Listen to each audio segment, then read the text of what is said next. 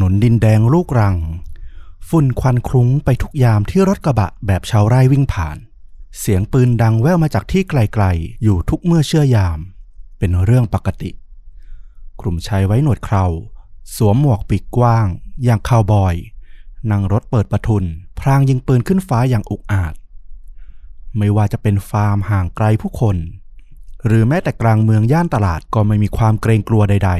ๆ เรื่องทั้งหมดที่ว่ามานี้ ไม่ได้เกิดไกลถึงแดนเถื่อนประเทศใด หากแต่อยู่บนผืนแผ่นดินไทยนี้เอง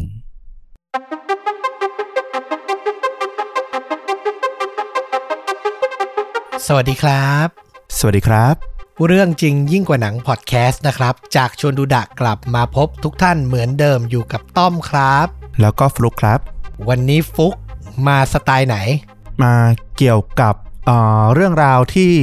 เคยอ่านแล้วก็ชอบมากอยากเอามาเล่านานละ อ่านแล้วเหมือนไกลตัวแต่จริง ๆ เกิดใกล้ตัวมากเลยเหรอหมายถึงว่าอยู่ในทวีปอยู่ในแอเรียใกล้ๆประเทศไทย อยู่ในประเทศไทยเลย โอ้โห เรื่องราวจากถิ่นกำเนิดของพวกเรานะครับ ซึ่งก็รู้กันดีอยู่ว่าใช้ได้เลยแหละ ทั้งทุกแง่ทุกมุมอะมีอะไรที่แบบซ่อนไว้อยู่เสมอนะครับ ก่อนที่ฟลุกจะเริ่มขอโปรโมทนิดนึง หลังจาก ผ่านมาเนิ่นนานในที่สุด ชวนดูดะก็ลงใน Apple Podcast แล้วนะครับอ่าแสดงว่าเราสามารถติดตามเพิ่มได้อีกหนึ่งช่องทางสำหรับใครที่ใช้ Apple เลยใช่ไหม ถูกต้องนะครับผม ธรรมดาในแอป Podcast หลักๆ ก็จะมี Spotify กับ b l o g i t เนาะอ่าคราวนี้ก็มีเพิ่ม Apple Podcast มาอีกช่องทางหนึ่งเซิร์ชว่าชวนดูดะเจอได้เลยนะครับสำหรับใครที่ใช้ iOS เนาะอยู่ด้วยกันแล้วก็ฟังกันง่ายขึ้นนะครับ ฝากไว้ด้วย อะ ไม่ให้เป็นการเสียเวลาฟลุกเริ่มต้นเลยครับ ครับผมก็อยากจะขอพาผู้ฟังทุกท่านนะ รวมถึงต้อมด้วย ย้อนไปไกลนิดหนึ่ง ราวปี 2520 กว่ากว่าๆ ก็ยังเป็นยุคที่ก็อยู่ก้ากึ่งอะเนอะระหว่างที่สัดส่วนในเมืองที่มันเจริญ แล้วก็ต่างจังหวัดก็ยังชนบท ยังแบบห่างไกลความเจริญเนี้ยมันก็ยังมีอยู่ เป็นจุด Kick Off จุดสตาร์ทก่อนที่เมืองไทยจะแบบพัฒนาแบบก้าวกระโดดยุคนั้น ใช่ เรื่องราวเนี่ยมันเกิดขึ้นในวันที่ 1 มิถุนายน ปี 2523 เวลาประมาณบ่ายโมงเศษที่อำเภอชัยบาดาลจังหวัดลบบุรี รถเก๋งสี่ประตู ยี่ห้อมาสด้านะ คันหนึ่ง ได้ขับออกจากไร่ปศุสัตว์ ซึ่งเป็นไร่ที่ชาวบ้านย่านนั้นเนี่ยต่างรู้จักกันดีเลยว่า เป็นของคนดังคนหนึ่งในย่านอำเภอนั้นอืมรถเก๋งดังกล่าวเนี่ย มีคนนั่งมาด้วยสองคน ซึ่งทั้งคู่เนี่ยอยู่ในสายตาของกลุ่มชายชะกัน3าถึงสคน ที่แอบอยู่ในแนวป่าละเมาะ ตรงเนินดินข้างทางใกล้ถนนใหญ่ ซึ่งในมือของชายชะกันทั้ง3 4คนเนี่ย ล้วนมีอาวุธสงครามครบมือ เป็นปืน M16 แล้วก็ปืนลูกซอง เตรียมพร้อมอยู่อื้อหือแน่นอนว่าทั้งหมดเนี่ย หมายที่จะลอบสังหารชายที่อยู่ในรถเก๋งทั้งสองคน เมื่อรถเก๋งขับผ่านมาตรงจุดที่ชายชะกันทั้งสี่คนเนี่ย ยืนอยู่ หากระสุนทั้งปืน M16 แล้วก็ปืนลูกซองเนี่ย ต่างก็ระดมยิง หมายเอาชีวิตทั้งคนขับ แล้วก็คนโดยสาร แต่ทว่าแทนที่รถเนี่ย ควรจะเสียหลักตกข้างทางเนี่ยพร้อมกับร่างไร้วิญญาณ ปรากฏว่าคนขับเนี่ยสามารถตั้งสติ แล้วก็หักรถวิ่งขึ้นบนถนน หนีไปได้อย่างหวุดหวิดอื้อหือตรงนั้นเนี่ยทิ้งปลอกหากระสุน M16 แล้วก็ปลอกปืนลูกซองเนี่ยกว่า 50 ปลอกเลยนะ ทิ้งไว้ทั่วบริเวณเลย กลุ่มชายฉกรรจ์ก็ได้แต่สบถบอกว่า ไม่น่าปล่อยให้รอดไปได้ โอ้โห ก่อนที่จะเอามอเตอร์ไซค์ที่ใช้กิ่งไม้ ซึ่งพรางเอาไว้ในบริเวณนั้นเนี่ย ขับหนีหายไปอย่างไร้ร่องรอย นี่เปิดตัวเป็นหนังแบบ action gangster มากเลยนะ จะบอกว่านึกภาพแบบหนังไทยยุคเก่าๆหน่อยยุค 2030 อะไรประมาณนั้นที่จะเป็นหนังต่อสู้หนังอนาพานหนังเจ้าพ่ออะไรเงี้ยได้เลยอื้อหือ ซึ่งไม่นานนักเนี่ยหลังจากที่รถเก๋งคันนั้นเนี่ยหนีรอดไปได้ละ หนีไปอย่างทุรักทุเลเลย เพราะว่าสภาพรถเนี่ยจริงๆอะถูกยิงจนยางแตกทั้งสองเส้น จริง ๆ ไม่น่าขับไปต่อได้นะ แต่ว่าโชคดีที่ขับหนีไปได้ รูกระสุนเนี่ยพรุนไปทั้งคัน ร่างในรถเนี่ยทั้งสองคนเนี่ยต่างโชคเลือด มีร่องรอยกระสุนเนี่ยโดนจุดต่างๆ โดยที่สำคัญเนี่ยคือเฉียวศีรษะไปอย่างหวุดหวิดอื้อหือรถเนี่ย สามารถพยุงจนมาถึงจอดหน้าบ้านหลังใหญ่หลังหนึ่ง ที่ริมถนนสระบุรีลมศัก พร้อมกับเสียงโอดโอยให้คนในบ้านออกมาช่วย คนในบ้านหลังใหญ่นั้นก็รีบออกมาช่วย พาร่างของทั้งสองคนที่อยู่ในรถเก่งเนี่ยพาไปส่งโรงพยาบาลสระบุรี ได้ทันท่วงทีทำให้ทั้งสองคนเนี่ยรอดชีวิต เรื่องนี้เนี่ยเป็นข่าวดังระดับประเทศในวันรุ่งขึ้นทันทีเลย เพราะว่าชายที่ถูกยิงไปโดนที่ศีรษะแต่ว่ารอดเนี่ย ทั้งสองคนเนี่ย คนหนึ่งในนั้นเนี่ยคือชาปาทาน เขาเป็นมือปืนคนดังในย่านลบบุรี และอีกคนหนึ่งที่เป็นผู้โดยสารนั่งมาด้วยกันเนี่ยมีชื่อฉายาว่าหยองใบคาน เป็นผู้ส่งอิทธิพลแล้วก็ลูกชายคนโปรดของใบคาน เจ้าพ่อใหญ่เป็นแขกปาทานแห่งเมืองชัยบาดาลนั่นเองอืมการลอบสังหารครั้งนี้เนี่ยไม่ว่าจะมาจากฝีมือของใครก็ตามนะ แต่ ทุกคนต่างเชื่อกันว่ามันจะต้องกลายเป็นชนวนสงคราม ล้างแค้นแบบไม่เลือกวิธีการ เกิดขึ้นในจังหวัดลบบุรีต่อไปแน่นอน ก็คือลูกของเจ้าพ่อกับมือปืนคนสนิทโดนลอบสังหารว่างั้นเถอะ ถูกต้อง ต้องเล่าย้อนไปอีก ว่าภูมิหลังเนี่ยประมาณช่วงปี 2520 กว่ากว่าๆแถวอำเภอชัยบาดาลแถวลบบุรีในช่วงนั้นเนี่ย ถือว่าเป็นอำเภอขนาดใหญ่ ใหญ่มากนะ ในลบบุรี ตอนเหนือเนี่ยติดกับทางจังหวัดเพชรบูรณ์ ส่วนด้านล่างเนี่ยก็จะมีบางส่วนติดกับจังหวัดสระบุรีบ้าง ด้านขวาก็จะติดกับโคราช แล้วก็ถามว่าขนาดใหญ่ของอำเภอเนี่ยมันใหญ่ขนาดไหน คือมันมีเนื้อที่ใหญ่กว่าจังหวัดอ่างทองทั้งจังหวัดเสียด้วยซ้ำนะอืมสมัยนั้นเนี่ยก็เรียกว่าถนนหนทางเนี่ยเป็นลูกลัง สีแดงเถือกไปเลย ฝุ่นควันนี่คลุ้ง นึกภาพหนังแบบ คาวบอยแบบห่างไกลหลักแบบรัฐเท็กซัสอย่างนั้นเลยก็ได้ กลุ่มอิทธิพลนอกกฎหมายเนี่ย เนื่องจากมันห่างไกลความเจริญห่างไกลจากหูตาของกฎหมายมากเนี่ย กลุ่มพวกเนี้ยมันก็เลยเลืองอำนาจ กล่าวได้เลยว่าในยุคนั้นเนี่ยบริเวณเนี่ยมันมีสภาพแบบแดนเถื่อนอย่างแท้จริงเลย ทั้งๆทที่จริง ๆ ทุกวันนี้เรารู้สึกว่ามันไม่ได้ไกลจากกรุงเทพเท่าไหร่เนาะใช่ยิ่งใครเคยไปเที่ยวแถวเขื่อนป่าศักดิ์ชลสิทธิ์ คือแถวนั้นก็ถือว่าเจริญขึ้นอย่างมากแล้วนะ ในปัจจุบันเนาะแล้วก็ถ้าพูดถึงกลุ่มอิทธิพลในย่านชัยบาดาล ก็ไม่มีใครที่จะไม่รู้จักตระกูลใบคานใบคานเนี่ยเป็นครอบครัวของแขกปาทาน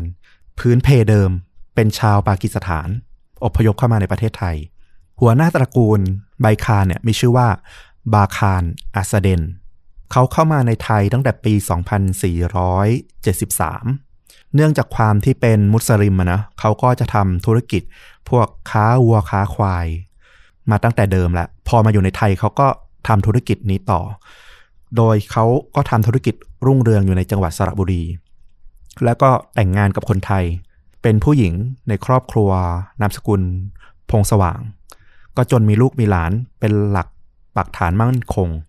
ภายหลังเนี่ย คุณบาคารอาสเดนเนี่ยเขาก็เลยเปลี่ยนนามสกุลจากตัวอาสเดนมาเป็นนามสกุลของภรรยาคนไทย เพื่อที่จะทำให้เขาเนี่ยสามารถดำเนินธุรกิจในฐานะคนไทยได้อย่างสะดวกมากขึ้น นอกจากนี้เนี่ยนอกจากเปลี่ยนนามสกุลละบาคารอะมันก็ยังทำให้เสียงมันดูคล้ายคนต่างชาติมาก เขาก็เปลี่ยนมาเป็นใบคารให้มันออกเสียงง่ายขึ้นอืมคือถ้าให้นึกภาพตระกูลใบคานเนี่ย ตระกูลของใบคานที่เป็นหัวหน้าตระกูลเนี่ย มันก็คือภาพแบบ Godfather อะแบบมาเฟียแบบที่เราเห็นในหนังเลย ดอนคอริโอเน่ประมาณนั้นเลย เป็นคนต่างด้าวที่แบบทรงอิทธิพล แล้วก็ประกาศความยิ่งใหญ่ในแผ่นดินไทย ในยุคสมัยหนึ่งอืมเขาบอกว่าตระกูลใบคานเนี่ยเบื้องหลังความยิ่งใหญ่เขาเนี่ยมันก็มาจากโควต้าสัมปทานในการส่งวัวควายออกไปขายเมืองนอก ซึ่งเขาได้มาตั้งแต่ก่อนยุค 14 ตุลาละทำให้เขาเนี่ยมีอิทธิพลเหนือตลาดค้าเนื้อ ในย่านบริเวณภาคกลางตอนเหนือ ก็คือจังหวัดลบบุรี แต่วิธีการทำธุรกิจของเขาเนี่ยมันไม่ค่อยสะอาดบริสุทธิ์นัก โดยเขาเนี่ยจะทำการแจกวัวควายที่เจริญพันธุ์เนี่ยให้กับพวกชาวบ้านชาวนา เอาไปใช้ทำนาเอาไปเลี้ยง แต่ว่าถ้าวัวควายเนี่ยคลอดลูกออกมาเมื่อไหร่เนี่ยต้องยกลูก คืนให้กับตระกูลใบคานอืมก็เหมือนให้เช่าอะ ให้เอาเช่าเอาไปใช้ แต่ถ้ามีผลกำไรผลประโยชน์ที่ออกมาจากวัวหรือควายเนี่ย ต้องให้คืนกลับมา อนุญาตให้เอาไปเลี้ยง ฝากเลี้ยง อารมณ์ผูกขาดนิดนึงเหมือนกัน ใช่ พอเขามีกำลังทรัพย์จากธุรกิจ เรื่องค้าวัวค้าควายมากขึ้นเนี่ยเขาก็เริ่มขยายอำนาจโดยการกว้านซื้อที่ดินจากพวกชาวบ้าน โดยวิธีการเนี่ยก็อย่างที่บอกไม่ค่อยจะ ปกติอยู่แล้ว เพราะว่าเขาเป็นผู้มีอิทธิพล ดังนั้นเวลาเขาซื้อขายเนี่ยเขาจะเลือกที่ที่สวยคือติดถนน ซึ่งปกติอยู่แล้วแหละว่า ชาวบ้านที่ถือครองที่ดินอย่างเงี้ยก็ไม่ค่อยอยากขายหรอก เพราะว่ามันก็เป็นที่ทำกิน หรือก็อยากจะเก็บไว้เป็นมรดกให้ลูกให้หลาน ดังนั้นกลุ่มใบคานเนี่ยก็จะใช้การเจรจาทั้งไม้แข็งไม้อ่อน โดยจะพยายาม เสนอราคาให้ไร่ละ 300 บาทถึง 500 บาท ซึ่งจริงๆก็ไม่ได้เยอะนะ แต่ถ้าใครไม่ยอมขายเนี่ย ก็จะถูกลอบเผาบ้าน หรือหนักข้อเข้าเนี่ย ก็อาจจะถูกฆ่าตายทั้งครอบครัวได้เลย โอ้โห ด้วยวิธีการทั้งเจรจาซื้อขายแล้วก็ทั้งข่มขู่เนี่ย ในที่สุดตระกูลใบคานเนี่ย ก็สามารถครอบครองพื้นที่มากถึง 12,000 ไร่ โอ้โห เยอะมากนะ เยอะมาก ซึ่งต้องบอกว่า 12,000 ไร่เนี่ย มันรวมทั้งที่ทำกินของชาวบ้าน และรวมถึงป่าสงวนด้วยอืมอย่างที่บอกว่าไกลหูไกลตา รัฐ ไกลหูไกลตาเจ้าหน้าที่เนาะอำนาจนี่มันแบบแพร่กระจายกว้างขวางจริงใช่ บรรดาลูกๆของคุณใบคานเนี่ย เจ้าพ่อใบคานเนี่ย จริง ๆอะเขามีลูกมีลูกมีเมียหลายคนเลยแหละ แต่ว่าคนสำคัญที่ถือได้ว่าเป็นมือซ้ายมือขวาของเขาเลยเนี่ย ก็คือลูกสองคน ลูกชายสองคน คือคนหนึ่งคือลูกชาย คนที่หกจากเมียหลวง มีชื่อว่าสมชายพงสว่าง แต่ว่ามีชื่อเล่นฉายาในวงการว่าหยองใบคานหยองเนี่ยเป็นเจ้าพ่อในเขตชัยบาดาล คือเขาก็มาดูแลธุรกิจให้คุณใบคานนี่แหละ ตัวคุณใบคานจะอยู่ในสระบุรี แต่ว่าหยองเนี่ยจะมา อยู่ในชัยบาดาลซึ่งอยู่ในลบบุรี จริง ๆ เนี่ยเขายังมีธุรกิจในวงการตลาดมืดที่กรุงเทพด้วย โดยหยองเนี่ยมักจะเดินทางไปย่านไปรษณีย์กลางบางรัก ซึ่งตรงนั้นเนี่ยในยุคนั้นเนี่ยเป็นแหล่งทำหนังสือเดินทางปลอมขนาดใหญ่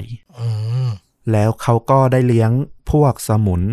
ลูกน้องไว้ควบคุมการส่งออก พวกลูกหมู ลูกวัวลูกควายอะไรเงี้ยเวลาที่ต้องส่งออกไปอยังต่างประเทศ โดยก็ใช้พวกหนังสือเดินทางปลอมเนี่ยซึ่งสามารถหาซื้อได้ง่ายในย่านนั้นเนี่ยเอามาดำเนินการธุรกิจต่างๆ ด้วยความที่ตระกูลเนี่ยเขามาจากปากีสถานแล้วก็ครองความยิ่งใหญ่ในไทยได้ ปักหลักปักฐานได้ เขาเลยทำตัวเป็นเหมือนผู้คุมชาวปากีสถานอีกทีหนึ่งเหมือนเป็นสถานทูตซะเองอะอืมไม่ว่าใครที่เป็นชาวปากีสถานจะเข้าจะออกประเทศไทย ไม่ว่าถูกกฎหมายหรือผิดกฎหมายเนี่ย จะต้องมารายงานที่หยองด้วย ไม่เช่นนั้นเนี่ยเขาจะไม่รับรองความอยู่สุข หรือการหาโอกาสทำมาหากินได้สะดวกในประเทศไทยว่าอย่างนั้น หยองเนี่ยมีชื่อขึ้นบัญชีเป็นมาเฟียใหญ่ แล้วก็เป็นที่รู้จักของคนในประเทศไทยเนี่ยทั้งประเทศจากข่าวข่าวหนึ่ง คือมีคดีฆ่าโหด ล้างตระกูลห้าศพของนางบัวตอง นางบัวตองเนี่ย เป็นเมียน้อยของใบคานก็คือเป็นเมียพ่ออืมซึ่งสถานที่ที่เกิดการฆาตกรรมหมู่ห้าศพเนี่ย เกิดขึ้นในโรงสีของใบคานที่อำเภอเมืองสระบุรี เมื่อวันที่ 31 ธันวาคม ปี 2514 ผู้เสียชีวิตนอกจากนางบัวตอง ซึ่งเป็นเมียพ่อเป็นเมียน้อยพ่อแล้วเนี่ย ก็ยังมีพ่อแม่พี่ชายแล้วก็น้องสาวของนางบัวตอง รวมอีกสี่ศพ สาเหตุเนี่ยก็เพราะว่า คุณแม่ของหยองซึ่งเป็นเมียหลวงเนี่ย เกิดไม่ค่อยพอใจ ที่เจ้าพ่อใบคานเนี่ย ค่อนข้างจะหลงเมียคนเนี้ยหัวปักหัวปั๊มกลัวจะเสียความเป็นที่หนึ่งไป ซึ่งเดิมเนี่ยหยองเขาก็ได้จ้างวาน มือปืนคนไทยคนหนึ่ง ให้ไปฆ่านางบัวตอง แต่ว่ามือปืนคนนี้ที่เป็นลูกน้องหยองในตอนนั้นเนี่ย เห็นว่านางบัวตองเนี่ยเพิ่งจะคลอดลูกอ่อน ของเจ้าพ่อใบคาน ซึ่งเพิ่งคลอดได้เพียงสองเดือน ยังเป็นทารก โอ้โหเขาก็ฆ่าไม่ลงสงสารแม่สงสารลูก หยองเนี่ย ก็โกรธมาก สั่งไม่เป็นสั่ง ก็อาฆาตตัวมือปืนลูกน้องของตัวเองว่า เออ ถ้ามึงไม่ทำเดี๋ยวกูลงมือทำเอง หยองทำเนี่ยก็ไม่ใช่แบบลงมือกันทันทีนะเขาก็ค่อนข้างที่จะเรียกว่าเลือดเย็นอะเขาจะมาทำที ซ้อมยิงปืนในโรงสี ซ้อมยิงอยู่เป็นเดือนเลย เพื่อให้ชาวบ้านรวมถึงนางบัวตองที่อยู่ในโรงสีเนี่ย ชาชิน คิดว่าเป็นเรื่องปกติ มีเสียงปืนดังเป็นเรื่องปกตินายหยองมายิงปืนเป็นเรื่องปกติ โดยไม่มีใครคาดคิดว่าจะมีการสังหารโหดเกิดขึ้นในโรงสี แล้วคืนวันที่ 31 วันส่งท้ายปี หยองก็อาศัยจังหวะก่อเหตุ ฆาตกรรม ฆ่านางบัวตอง ซึ่งตรงนี้เนี่ย มันไม่สามารถระบุได้ว่าหยองลงมือเองหรือว่าใช้ลูกน้องเป็นคนทำแต่คำสั่งอะมาจากเขาแน่นอน ใช่ คนที่สืบสวนคดีนี้เนี่ย ปักธงเลยว่ามันมีคนที่ต้องการฆ่านางบัวตอง ซึ่งเป็นเมียน้อยของเจ้าพ่อเนี่ย มันมีไม่กี่คนที่กล้าลงมือ แล้วท่าทีของตัวใบคานเจ้าพ่อเองเนี่ย ก็ไม่ได้ สั่งให้ไปตามหาหรือล้างแค้นคนที่ลงมือ มันก็ค่อนข้างชัดเจนว่า คนที่ลงมือเนี่ยต้องเป็นคนที่ใบคานค่อนข้าง รักหรือไม่อยากเอาเรื่องเอาความ ทั้งๆทที่เมียน้อยที่ตัวเองรักมากเนี่ย โดนฆ่า ลูกอ่อนโดนด้วยเหรอ ลูกอ่อนรอดชีวิต เพราะว่าเขาเล่ามาตอนหลังว่าตัวคุณแม่ของหยองเนี่ย ซึ่งเป็นเมียหลวงเนี่ย ขอชีวิตกับหยองไว้ว่าอย่าฆ่าเด็ก เพราะถือว่าเป็นเลือดเนื้อเชื้อไขของเจ้าพ่อของพ่อเหมือนกัน แต่ว่าด้วยความที่เป็นเด็กเล็กมากก็คือไม่ให้เลี้ยงอยู่ในไทย ส่งกลับไปเลี้ยงอยู่ที่ปากีสถาน ซึ่งหลังจากคดีนี้เนี่ย ชื่อของหยองก็โด่งดังในวงการทำให้มือปืนรับจ้างจากที่ต่างๆ จากคุ้งต่างๆ เนี่ย หลายจังหวัดก็เข้ามาขอพึ่งบารมี เจ้าพ่อชัยบาดาลอย่างหยองใบคานทำให้เขาเนี่ย ยิ่งมีอำนาจมีลูกน้องในมือมากขึ้นไปอีก แต่เขาไม่ใช่ลูกคนโตถูกไหมเป็นลูกคนที่หกเออเป็นลูกคนที่หกแต่เป็นลูกชายที่เกิดจากเมียหลวงอะ่ะ อืมหมายความว่าไงห้าคนก่อนหน้านี้เป็นลูกสาวเหรอไม่แน่ใจเรื่องลำดับ เขาเป็นลูกชายคนแรกของเมียหลวงแหละ แต่เขาอะเป็นลูกคนที่เท่าไหร่ของเมียหลวงอะไม่แน่ใจเหมือนกันเออแต่ว่ารวมๆแล้วรวมทุกเมียแล้วอะเขาเป็นลูกชายคนที่หกอ๋อเออเออคงซับซ้อนน่าดูเลยชีวิตตระกูลนี้ ใช่แล้วลูกชายอีกคนหนึ่ง ซึ่งก็เป็นเหมือนมือขวาของเจ้าพ่อใบคานเนี่ยต้องบอกว่าจริง ๆ แล้วเนี่ยเขาอะเป็นพี่ชายของหยอง แต่ว่าเกิดจากเมียน้อยคนที่สองของใบคานทำให้ลำดับในตระกูลเขาเนี่ยก็เหมือนลำดับการสืบทอดตระกูลอะก็จะน้อยกว่า คือเอาลูกเมียหลวงเป็นหลัก ใช่ อืมโอเค คนคนนี้เนี่ยมีชื่อว่าธงชัย พงสว่าง มีชื่อในวงการว่าน้อยใบคาน มีเรื่องเล่าถึงเขาเนี่ยในความโหดเนี่ยอาจจะไม่เท่าหยอง แต่ว่าเขาก็มีความเป็นนักเลงที่น่าเกรงกลัว น่าคลั่นคลาม มีเรื่องเล่าว่าเขาเนี่ยชอบไปเที่ยวตามห้องอาหารต่างๆ ฟังเพลงร้องเพลง ถ้าไปเจอนักร้องสาวคนไหนเนี่ยที่แบบถูกตาต้องใจก็จะเรียกให้มานั่งมาคุยด้วย ถ้าใครคนไหนเล่นตัวไม่ยอมมานั่งมาคุยด้วยเนี่ย น้อยเนี่ยก็จะเอาฝาเบียร์เนี่ย กรีดหน้านักร้องสาว คนนั้นจนเสียโฉมอือหือคือถ้าไม่ยอมเป็นของเขา ก็ไม่สามารถไปเป็นของใครได้อีก ว่าอย่างนั้นเถอะ น้อยแล้วก็หยองเนี่ย ถือว่ามีบทบาทร่วมกันในฐานะมือขวามือซ้ายของไบคานผู้พ่อเนี่ยอย่างที่บอก เขาจะเป็นคนที่คอยกว้านซื้อที่ดิน โดยไม่เลือกวิธีการในจังหวัดลบบุรีรวมถึงบางส่วนของจังหวัดสระบุรี จนมีที่ดินมากมายอย่างที่บอก เมื่อปกครองด้วยวิ ด้วยอิทธิพลนอกกฎหมายเนี่ยใช้อำนาจตามอำเภอใจได้เนี่ยเจ้าหน้าที่บ้านเมืองเองก็พร้อมจะแกล้งหลับหูหลับตาด้วยเนี่ยเขตอิทธิพลของไบคานเนี่ยมันก็เลยเป็นเหมือนบ้านป่าเมืองเถื่อนแบบสมบูรณ์ มีคดีป้นฆ่าข่มขืนเกิดขึ้นไม่เว้นแต่ละวัน และทั้งหมดเนี่ยไม่ว่าจะมาจากฝีมือของตระกูลไบคานโดยตรงหรือไม่ก็ตามเนี่ยแต่สุดท้ายเนี่ยมันก็จะต้องเกี่ยวข้องกับหยองหรือน้อยไม่ก็ทางใดทางหนึ่ง คราวนี้กลับไปวันที่หนึ่งมิถุนายน 2523 ที่เราเล่าไป ว่าหยองใบคานเนี่ย ถูกชายชะกัน 4 คน 3-4 คน รอบยิง ตอนนั้นเนี่ยผู้กำกับการตำรวจลบบุรีเนี่ยก็ลงพื้นที่ แล้วก็ทำให้ทราบว่า วันที่หยองเนี่ยนอนอยู่ที่โรงพยาบาลแล้วเนี่ย ในขณะนั้นเนี่ยในพื้นที่ดังกล่าวเนี่ย มีกลุ่มชาวบ้านรวมกว่า 300 คนเนี่ยกำลัง ฮึดฮือรวมกลุ่มกันอยู่ที่หนึ่ง โดยมีกำนันหล่ำเป็นกำนันตำบลชัยนารายเนี่ย แล้วก็อดีตกำนันที่ชื่อนายเทียม รวมกับกลุ่มชาวบ้านชัยนารายหกหมู่บ้าน รวมกำลังอยู่ที่วัดแห่งหนึ่ง ที่บ้านหนองเต่า เพื่อที่จะรวมกำลังเพื่อขึ้นสู้กับตระกูลใบคานอืมตำรวจเนี่ยก็เลยต้องรีบเข้าไปเจรจา ว่ามันเกิดอะไรขึ้น สิ่งที่เกิดขึ้นก็คือ ต้องย้อนไปก่อนนั้นหนึ่งวัน 31 พฤษภาคม 2523 นายหยองได้พาพวกบุกไปที่บ้านของลูกบ้านคนหนึ่ง ของตำบลชัยนารายชื่อว่านายกิ่ง ซึ่งเป็นลูกบ้านของกำนันหล่ำนายหยองเนี่ยมีประวัติชอบกล่าวหาชาวบ้านอยู่ล้วคือเขาอะมีความเชื่อว่าพวกชาวบ้านเนี่ยชอบลอบเข้าไปขโมยของในไร่เขามั่ง เข้าไปแอบตัดไม้เอาไปเผาถ่านอะไรอย่างเงี้ย อยู่ประจำทั้งขู่ทั้งไล่ยังไงก็ไม่หาย เขาก็เลยยิ่งทวีความโกรธเคืองมากขึ้นทุกทีทุกที ลองถ้าสงสัยว่าใครเนี่ยมาขโมยของในไร่ของเขาเนี่ย เขาก็จะต้องไปทำร้ายหรือไปบังคับ ให้ใช้หนี้ให้ได้ นายกิ่งเองก็เช่นกัน นายหยองเนี่ยเชื่อว่านายกิ่งเนี่ยได้เข้าไปขโมย ไม้ป่าจำนวนสองท่อนที่อยู่ในพื้นที่ไร่ของตระกูลใบคานของเขา คราวนี้ นายหยองก็มาขู่เข็นว่านายกิ่งเนี่ยจะต้องไปทำงานใช้หนี้โดยไปขับรถกับตระกูลใบคานเนี่ยในฟาร์มใช้หนี้แต่นายกิ่งอะรู้ทันรู้ดีอยู่แล้วว่านายหยองเนี่ยใช้มุกแบบเนี้ยขู่เข็นชาวบ้านมาเยอะละ ถ้าไม่ได้แรงงานก็มักจะทุบตีทำร้าย แล้วก็ขโมยสิ่งของที่อยู่ในบ้าน เอากลับไปไร่นายกิ่งรู้ว่าถ้าตนเข้าไปในไร่แล้วเนี่ยหนึ่ง ลูกเมียที่อยู่ที่บ้านเนี่ยไม่มีใครดูแลอืมสองคนที่เข้าไปอยู่ในไร่ใบคานแล้วเนี่ย เป็นตายยังไงอะไม่มีทางรู้ได้เลยว่าจะได้ออกมาอีกหรือเปล่า เกิดไปทำอะไรผิดหูผิดตาอาจจะกลายเป็นศพโดยไม่รู้ตัวนายกิ่งก็ขัดขืนต่อสู้นะ ก็โดนซ้อมไป แต่ก็สู้จนหนี หนีออกจากบ้านไปได้นายหยองเนี่ยก็โกรธโกรธแค้นมากที่นายกิ่งเนี่ยหนีไปได้ ก็เลยไปหากำนันหล่ำที่บ้าน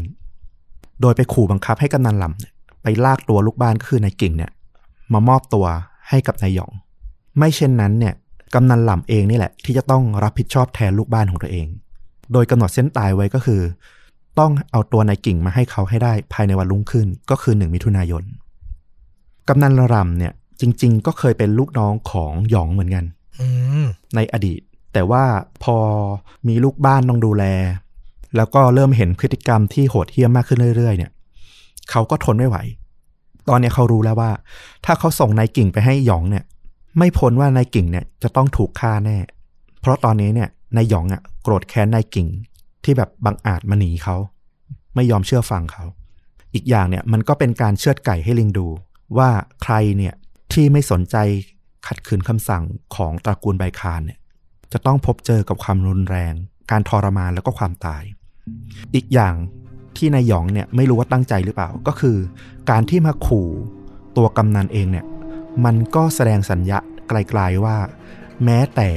ราชการอะก็ช่วยพวกชาวบ้านไม่ได้หรอกอืมกำนันหล่ำเนี่ยก็เลยตัดสินใจว่ายังไงก็จะไม่ส่งตัวนายกิ่งให้กับหยอง คราวนี้เนี่ยความก็ไปถึงตัวหยองใบคานว่า เออไอ้กำนันหล่ำซึ่งเคยเป็นลูกน้องของตัวเองเนี่ย เริ่มขัดขืน ไม่ทำตามที่ตัวเองสั่ง ก็สั่งลูกน้องของตัวเองเนี่ยขุดหลุมในไร่ เตรียมไว้เลย ให้เป็นหลุมศพที่จะฝังกำนันหล่ำโอ้โหก็อดฟาเธอร์จริงใช่ ซึ่งเขาก็ทำแบบเนี้ยมานับครั้งไม่ถ้วนละ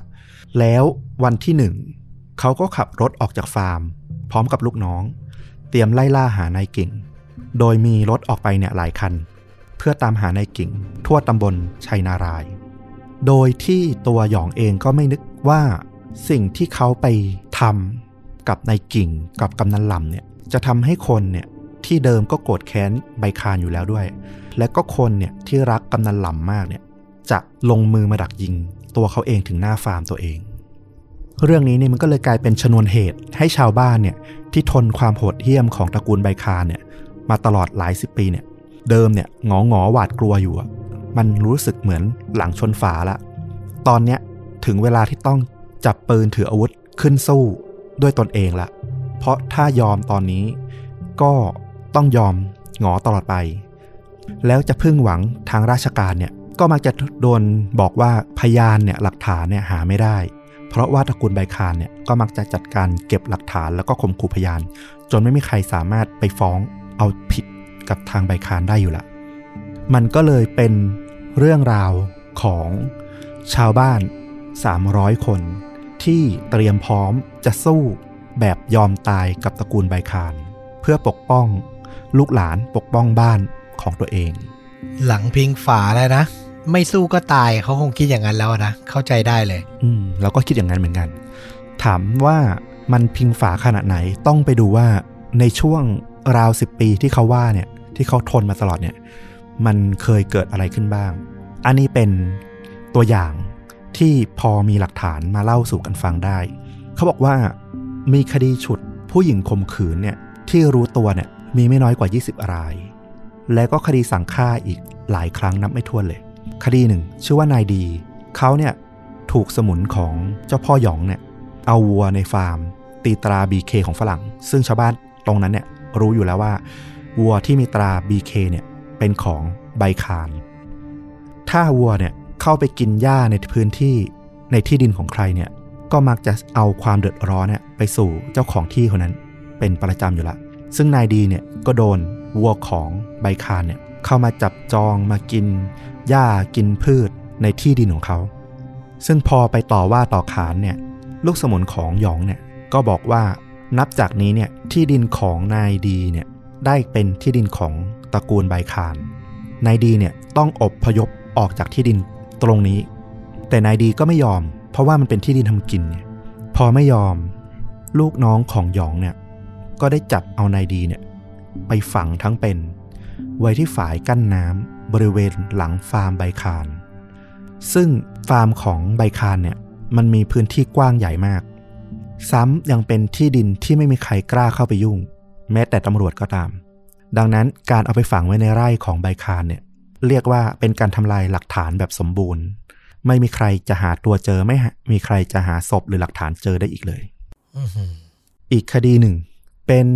เด็กหญิงคนหนึ่ง ชื่อเด็กหญิงแดง อายุแค่13ขวบ เป็นลูกสาวของนายหล่อ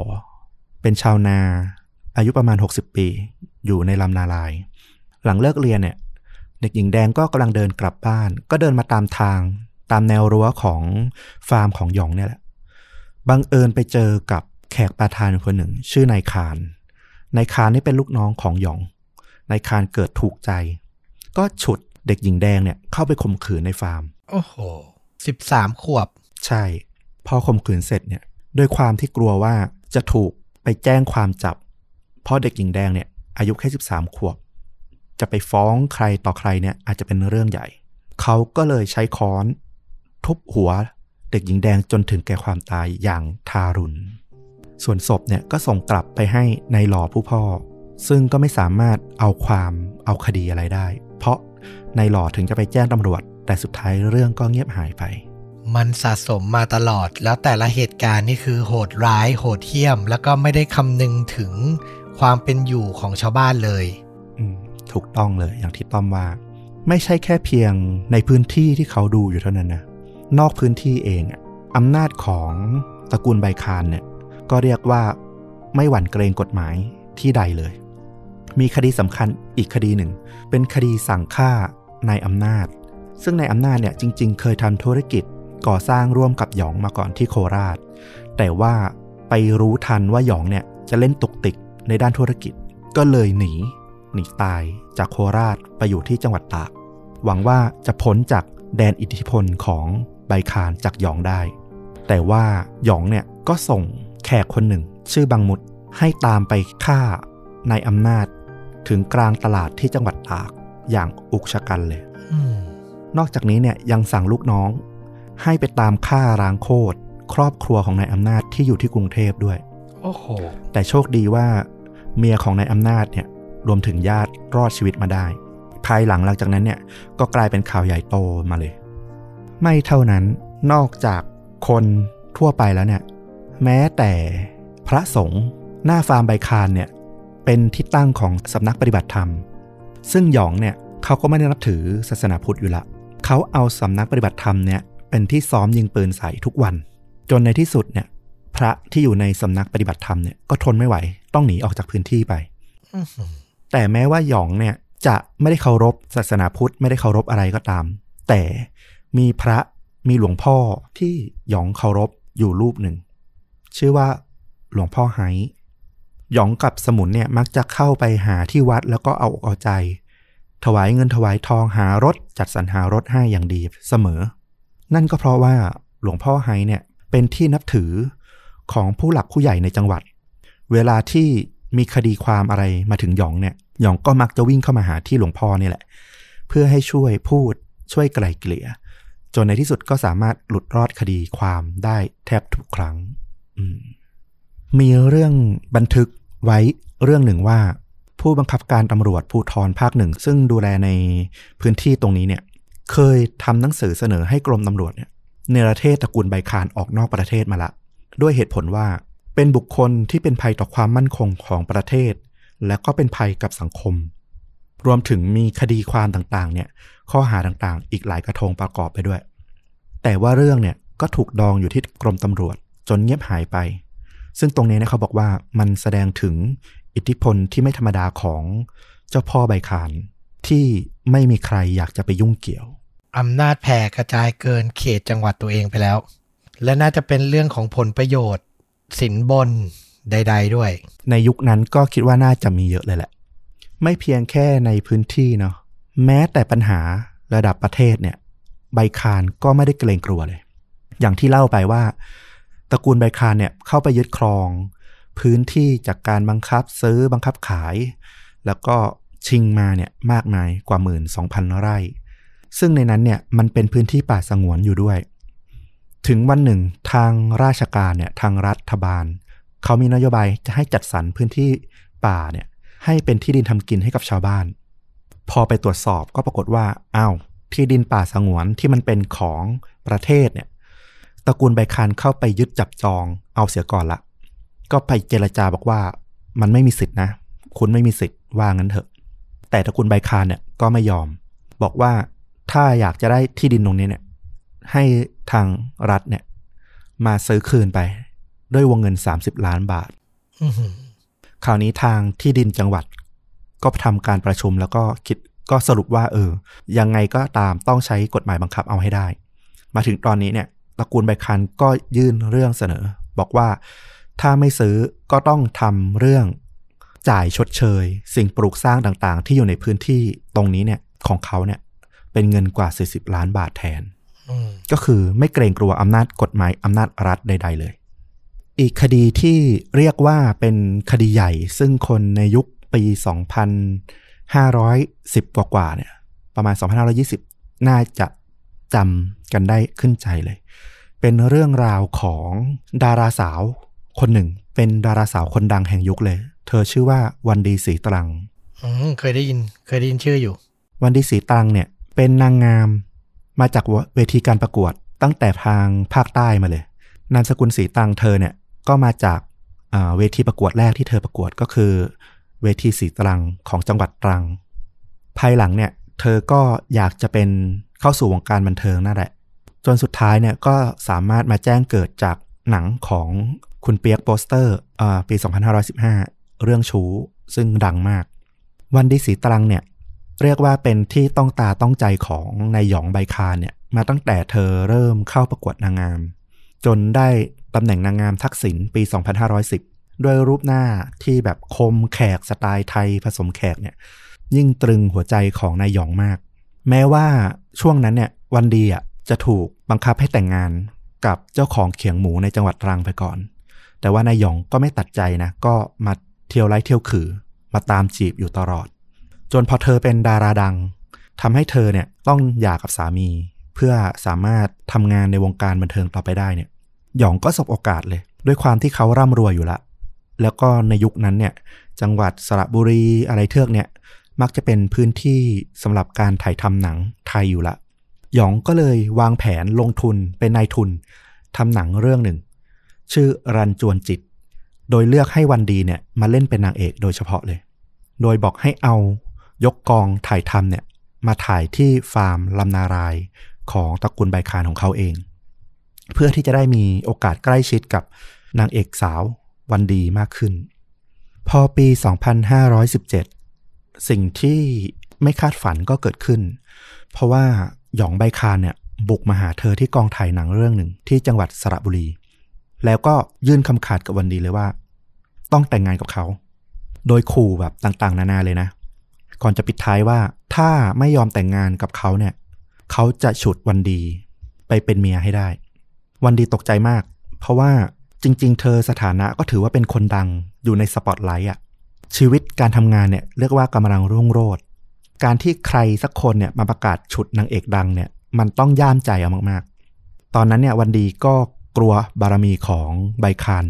ก็เตรียมวางแผนเลยว่า หลังจากถ่ายทำหนังจบ จะรีบหนีกลับตรังบ้านเกิด เพื่อให้ห่างไกลจากหยองใบคาน แต่ว่าก็ไม่ทัน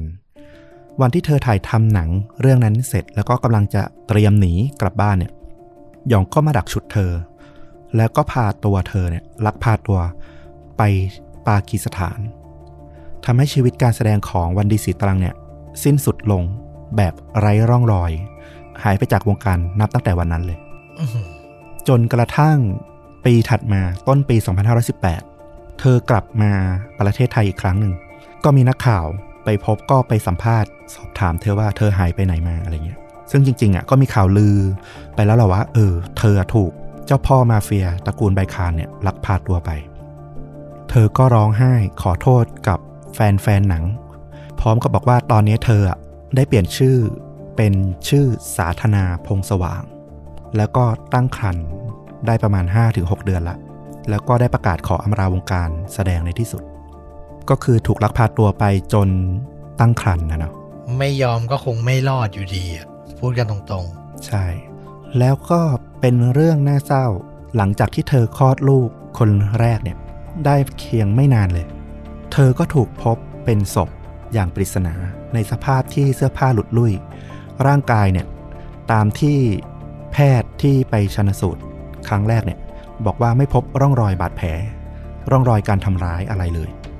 ก็มีข่าวลือเคลือบแคลงกันไปต่างๆนานาว่า เธอถูกทำร้ายร่างกายหรือถูกวางยาพิษหรือเปล่าไม่รู้ เพราะว่าการสืบสวนต่างๆ เนี่ย สิ้นสุดลงแค่วันที่เธอตายเลยๆอื้อหือเพราะว่าหยองบอกว่าต้องทำพิธีทางศาสนา อิสลามก็คือต้องฝังภายในวันนั้นทำให้ไม่มีการชนสูตรพลิกศพเต็มรูปแบบจริง ๆ ก็มีเพียงตำรวจแล้วก็แพทย์ ที่ได้ไปดูศพช่วงแรกเนี่ยแค่นั้น ก็ไม่มีบันทึกหลักฐานเรื่องของสาเหตุการตายใดๆทั้งสิ้น ตัววันดี ซึ่งตอนนี้ชื่อสาธนาเนี่ยก็มีลูกกับหยองคนหนึ่งเป็นลูกสาวชื่อว่าโซเบดา ซึ่งถ้าใครคุ้นๆเนี่ยประมาณปี 2555 ก็จะมีข่าวดังเรื่องที่เธอถูกญาติทางพ่อเนี่ยยักยอกทรัพย์มรดกกว่าพันล้าน แล้วก็ ต้องหนีมาขอพึ่งมูลนิธิมูลนิธิปวีนาอะไรเนี่ย เพื่อให้ช่วยคุ้มครอง ก็เป็นข่าวดังอยู่ช่วงหนึ่งเลยอืมกลับไปปี 2523 หลังจากที่หยองถูกลอบยิงสังหารเนี่ยแล้วก็รอดตายอย่างปาฏิหาริย์เนี่ย แป๊บหนึ่งไอเหตุการณ์ทั้งหมดที่เล่ามาเกี่ยวกับวันดีสีตังนี่คือเกิดก่อนหน้าเหตุการณ์รอบยิงเลยใช่ไหมถูกต้องเกิดประมาณ 2518 2519 ประมาณนั้นไม่เกินอืมหลังจาก หยองถูกรอบยิงแล้วก็รอดตายปาฏิหาริย์เนี่ย แล้วก็ชาวบ้านลุกฮือมาต่อสู้เนี่ย ก็กลายเป็นข่าวดังระดับประเทศเลย ตอนแรกเจ้าพ่อดังถูกรอบยิง ต่อมาชาวบ้านคนไทย จับอาวุธขึ้นสู้ต่อสู้อิทธิพลของมาเฟียต่างชาติ มันเป็นภาพเหมือนชาวบ้านบางระจันนะนึกอารมณ์เอาอารมณ์ประมาณนั้นออกไหมอืมคนไทยทั้งประเทศก็ต่างสนใจเลย หนังสือพิมพ์ ไทยรัฐ แล้วก็เดลินิวซึ่งตอนนั้นเนี่ยถือว่าเป็นยอดพิมพ์อันดับหนึ่งแล้วก็สองของประเทศเนี่ยต่างแย่งกันแข่งกันพาดหัวขึ้นเกี่ยวกับข่าวเนี่ยทุกวันเลย เพราะว่ายิ่งขุดคุยเรื่องราวของใบคานมากเท่าไหร่เนี่ย มันก็ยิ่งมีกลิ่นคาวคลุ้งเฉาโชว์ให้ได้เจอมากยิ่งขึ้นทำให้ตัวหยองใบคานซึ่งนอนพักอยู่ที่โรงพยาบาลเนี่ยรู้สึกว่าภัยเริ่มมาถึงตัวละ เพราะตอนเนี้ยมันเกินอำนาจ ของจังหวัดที่เขาดูแลในมือได้เต็มที่ละ มันกลายเป็นเรื่องระดับประเทศที่แบบทุกคนสนใจ หยองเนี่ยก็เลยพามือปืนคนสนิทหนีออกจากโรงพยาบาลไปหลบซ่อนตัวแถบจังหวัดกาญจนบุรี ซึ่งมีอดีตลูกน้องของพ่อซึ่งเป็นแขกปาทานเหมือนกันเนี่ย ไปคุมอยู่ ชื่อว่าดาอ้วน ก็ไปหลบซ่อนอยู่ที่กาญจนบุรีจน รู้สึกว่าไม่ปลอดภัยละ ถูกนายตำรวจใหญ่เริ่มไล่ล่า ก็เลยหนีเข้ากรุงเทพมาขอพึ่งบารมี ผู้มีบารมีคนหนึ่ง เป็นสายทหารอืมเป็นข่าวลือว่าไปหลบซ่อนอยู่ในบ้านของนายพลผู้หนึ่ง ด้านตำรวจแล้วก็เจ้าหน้าที่อำเภอเนี่ย ก็ไม่นิ่งนอนใจ เพราะว่าเนี่ยมันเป็นจังหวะที่ดีที่สุดละ ถ้าจะปราบปรามอิทธิพลของมาเฟีย กลุ่ม อิทธิพลไบคานเนี่ย ไม่มีจังหวะไหนที่ดีเท่าตอนนี้อีกละ ก็ทำการรุกปราบหมายโค่นอำนาจของตระกูลไบคานให้ได้มากที่สุด ตอนนี้ก็พยายามเปิดคดีต่างๆ กลับมาอีกครั้ง เอาจริงถึงขนาดที่ว่าอธิบดีกรมตำรวจเนี่ยอนุญาตเปิดสั่งลุยเอาให้เต็มที่ทำให้ชาวบ้านเนี่ยต่างมาร้องทุกข์เป็นร้อยร้อยๆคดีเลย จนโรงพักที่ชัยบาดาลที่ลำนารายเนี่ยเรียกว่าแออัดไปด้วยชาวบ้านที่มาฟ้อง รวมถึงนักข่าวที่มารอทำคดีเนี่ยไม่เว้นแต่ละวัน การสืบค้นเนี่ยหลังจากที่นายหยองหนีหายไปเนี่ยตำรวจ ก็เลยทำเรื่องขอเข้าไปตรวจสอบ ในพื้นที่ฟาร์มในไร่ของใบคาน เพื่อหาหลักฐานเพิ่มเติม เพราะว่ามีข่าวเล่าลือ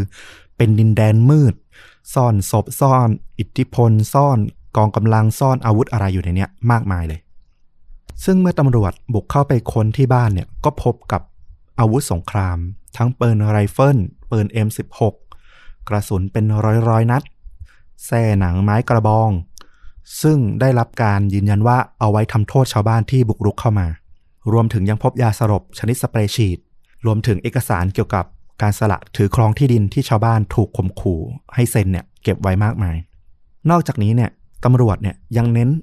ไปตรวจสอบที่หลุมเผาถ่าน รวมถึงบ่อน้ำซึ่งมีเสียงเล่าลือกันมาตลอดเลยว่า เป็นสถานที่ที่หยองใบคานเนี่ยรวมถึงน้อยใบคานเนี่ยเอาไว้ใช้เผาทำลายศพ รวมถึงเอาไว้ซ่อน ทิ้งศพ ทิ้งรถบรรทุกต่างๆ รวมถึงรถแทรกเตอร์ที่ปล้นมา โดยเอามาแยกส่วนเอาอะไหล่ขาย แล้วก็ซากรถที่เหลือเนี่ยก็โยนทิ้งน้ำบ้างเอาฝังบ้าง แต่ว่าพื้นที่เป็นพันๆหมื่นๆไร่เนี่ยก็ทำให้ไม่สามารถหาจุดที่จะขุดพบหลักฐานเนี่ยได้ง่าย เพราะว่าหนึ่งก็คือ พวกลูกน้องชาวบ้านที่ทำงานในไร่เนี่ย ซึ่งอาจจะเคยเห็นจุดฝัง หรือว่าเคยเห็นเป็นพยานในอะไรอย่างเงี้ยก็ยังเกรงกลัวกับอิทธิพลของใบคานอยู่ว่า กลัวจะมาตามฆ่ามาตามปิดปาก ก็ต่างปิดปากเงียบไม่ยอมให้การ ไม่ยอมให้ข้อมูลกับตำรวจ แต่ว่าถึงจะไม่ได้ข้อมูลจากพวกคนงานในหมู่บ้านในไร่ แต่ว่าจากการตรวจสอบพวกหลุมเผาถ่านเนี่ยก็ทำให้ตำรวจเนี่ยไปเจอกับหัวเข็มขัดของนักศึกษาครูจังหวัดเชียงใหม่ ปรากฏขึ้นมา พอขุดค้นต่อไปเนี่ยในหลุมเผาถ่านนั้นนะก็ไปเจอหัวกะโหลกมนุษย์เข้าจนได้ ยืนยันกับข่าวลือที่ว่ามีการฆ่าแล้วก็เผาศพทำลายหลักฐานที่หลุมเผาถ่าน ในไร่นี้จริง ๆ ในอีกด้านหนึ่งเนี่ยวันที่ 17 มิถุนายน 2523 ผ่านมาได้ประมาณครึ่งเดือน ตอนนี้เนี่ยกระแสการต่อสู้ของชาวบ้านเนี่ยก็ขยายวงกว้างไประดับจังหวัดละ ไม่ใช่แค่ตำบล พวกลูกเสือชาวบ้านในลบบุรีเนี่ย ขับรถบรรทุกติดเครื่องเสียงกระจายเสียงวิ่งไปทั่วเมือง ประกาศบอกให้รวมตัวลูกเสือชาวบ้านทุกรุ่น ให้ไปพร้อมกันที่หมู่บ้านหนองเต่า ที่ชัยบาดาลเพื่อไปรวมกับกลุ่มชาวบ้านของกำนันหล่ำเตรียมต่อต้านอิทธิพลของใบคานซึ่งอีกด้านหนึ่งเนี่ยในค่ายทหารของที่ลบบุรีซึ่งเป็นค่ายทหารใหญ่เนี่ยก็มีการส่งครูฝึกทหารไปแอบฝึกอาวุธให้กับพวกชาวบ้านเตรียมตัวไว้ด้วยเหมือนกัน เรียกว่าตอนนี้เนี่ย ทั้งทางฝั่งทหาร ทั้งทางตำรวจเนี่ยรวมมือเตรียมลุยเต็มที่ ประชาชนชาวไทยที่ติดตามข่าวผ่านหน้าหนังสือพิมพ์เนี่ยรวมถึงโทรทัศน์เนี่ยต่างส่งใจไปช่วยชาวบ้านที่ลำนารายกันทุกคน มีการประกาศจากผู้กำกับการจังหวัดลบบุรีในตอนนั้นเนี่ยถึงประกาศผ่านหนังสือพิมพ์เลยว่า ถ้าไม่สามารถจับตัวหยองแบบเป็นๆได้ ก็ต้องจับตายเท่านั้น ซึ่งเรื่องนี้ทำให้หยองแบบรู้สึกโกรธแค้นนายตำรวจคนนี้มาก พอมาถึงอีกสองวัน หลังจากพยายามขุดหาพื้นที่ในไร่ต่างๆ เนี่ย มาอยู่สักพักละตำรวจก็ไปได้พยานคนสำคัญ ชื่อว่านายอ่ำเป็นคนงานในไร่อายุ 50 ปี เขายอมให้ข้อมูลสำคัญ พาไปชี้จุดที่เขาเคยเห็น ว่านายหยองเนี่ยได้สั่งลูกน้อง ให้ไปฆ่าชิงรถน้ำมันคันหนึ่ง ของนายคำนวณ ซึ่งเป็นเจ้าของปั๊มน้ำมัน ซึ่งตอนนั้นเนี่ยมีเรื่องทะเลาะเบาแว้งกับนายหยองอยู่ โดยลูกน้องของหยองเนี่ย ก็ได้ฆ่านายแสวงซึ่งเป็นคนขับ แล้วก็ชิงรถน้ำมันมา แล้วก็เอารถทั้งคันน่ะฝังซ่อนไว้ในไร่ ซึ่งเรื่องนี้เกิดขึ้นเมื่อ 7 ปีก่อน ตั้งแต่ปี 2516 พอขุดขึ้นมาเนี่ยปรากฏว่า ตัวถังน้ำมันขนาด 12,000 ลิตรเนี่ย ยังอยู่สภาพสมบูรณ์เลยอืมแล้วก็ยังมีน้ำมันเหลืออยู่ในนั้นถึง 5,000 ลิตรด้วย ซึ่งจากคำให้การของนายอ่ำเนี่ยบอกว่า ตัวของนายแสวงคนขับเนี่ย ก็ถูกฆ่าแล้วก็ถูกฝัง อยู่ในไร่นี้เหมือนกัน แต่เขาอะไม่สามารถชี้จุดได้ชัดเจนว่าคือตรงไหน แต่ว่ารถเนี่ยมันใหญ่เขาจำได้ว่ามันอยู่ตรงนี้ ตอนนั้นเองเนี่ยที่มีข่าวในสายตำรวจ รู้กันแล้วว่าตอนเนี้ยหยองน่าจะฝังตัวอยู่ในกรุงเทพ ในสถานทูตแห่งหนึ่งในกรุงเทพ แล้วก็เตรียมหนีลงใต้ ไม่เป็นจังหวัดยะราก็จังหวัดปัตตานี ซึ่งมีกลุ่มอิทธิพลของกลุ่มปาทานของแขกปาทานเนี่ยอยู่ตรงนั้น วันที่ 21 มิถุนายน 2523 เป็นวันสำคัญวันหนึ่ง เหมือนในหนังเลยนะ เจ้าพ่อไบคานกอดฟาเธอร์ของเราเนี่ย รู้ว่าลูกชายตัวเองเนี่ย ถูกจับตายหมายตาจากทุกคน ทั้งตำรวจทหารทั้งชาวบ้านทั่วไป จะอยู่เฉยก็ไม่ได้ละ ก็เรียกนักข่าว ทั้งไทยรัฐทั้งเดลินิวทุกสื่อที่อยากสัมภาษณ์เขาเนี่ย ให้เข้าไปพบที่บ้านหลังใหญ่ของเขา พอถูกถามถึงหยอง เจ้าพ่อใบคานก็บอกว่า หยองไม่ได้ทำไม่จริงหรอก สมชายเป็นเด็กดี เขาเรียกลูกตัวเองว่าสมชาย สมชายเป็นเด็กดี นักข่าวก็ถาม แล้วเด็กดีทำไมถึงมีข่าวพัวพันเรื่องของการฆ่าแม่เลี้ยง รวมถึงญาติพี่น้องของแม่เลี้ยง รวมกันทั้งห้าศพ เด็กดีที่ไหนเขาทำกัน เจ้าพ่อใบคานก็ตอบว่า สมชายเนี่ยไม่ได้เกี่ยวข้องอะไรกับเรื่องคดีการฆ่านางบัวตองนี้เลย คนมันพูดกันไปเอง ฉันเองนี่แหละที่จับตัวเจ้าสมชายเนี่ยไปมอบตัวให้กับตำรวจ เพื่อยืนยันความบริสุทธิ์ใจ ซึ่งมันก็ไม่มีอะไรเกิดขึ้น มันก็ไม่โดนจับ สมชายเนี่ยเขาเป็นคนรักน้องมาก ไม่ว่าจะร่วมท้องหรือคนละแม่ จะแม่เลี้ยงคนไหนเนี่ยเขาก็เคารพหมด ส่วนตัวฉันเนี่ยใครจะมองว่าเป็นเจ้าพ่อผู้ทรงอิทธิพลก่อคดีนู่นนี่นั่นน่ะแต่ความจริงเนี่ย ฉันเป็นคนรักสงบ ฉันเข้าสุเราเนี่ย วันละห้าเวลาเพื่อทำละหมาด เรื่องต่างๆที่เกิดขึ้นเนี่ยมันมาจากคำโกหกของพวกที่มุ่งร้ายป้ายสี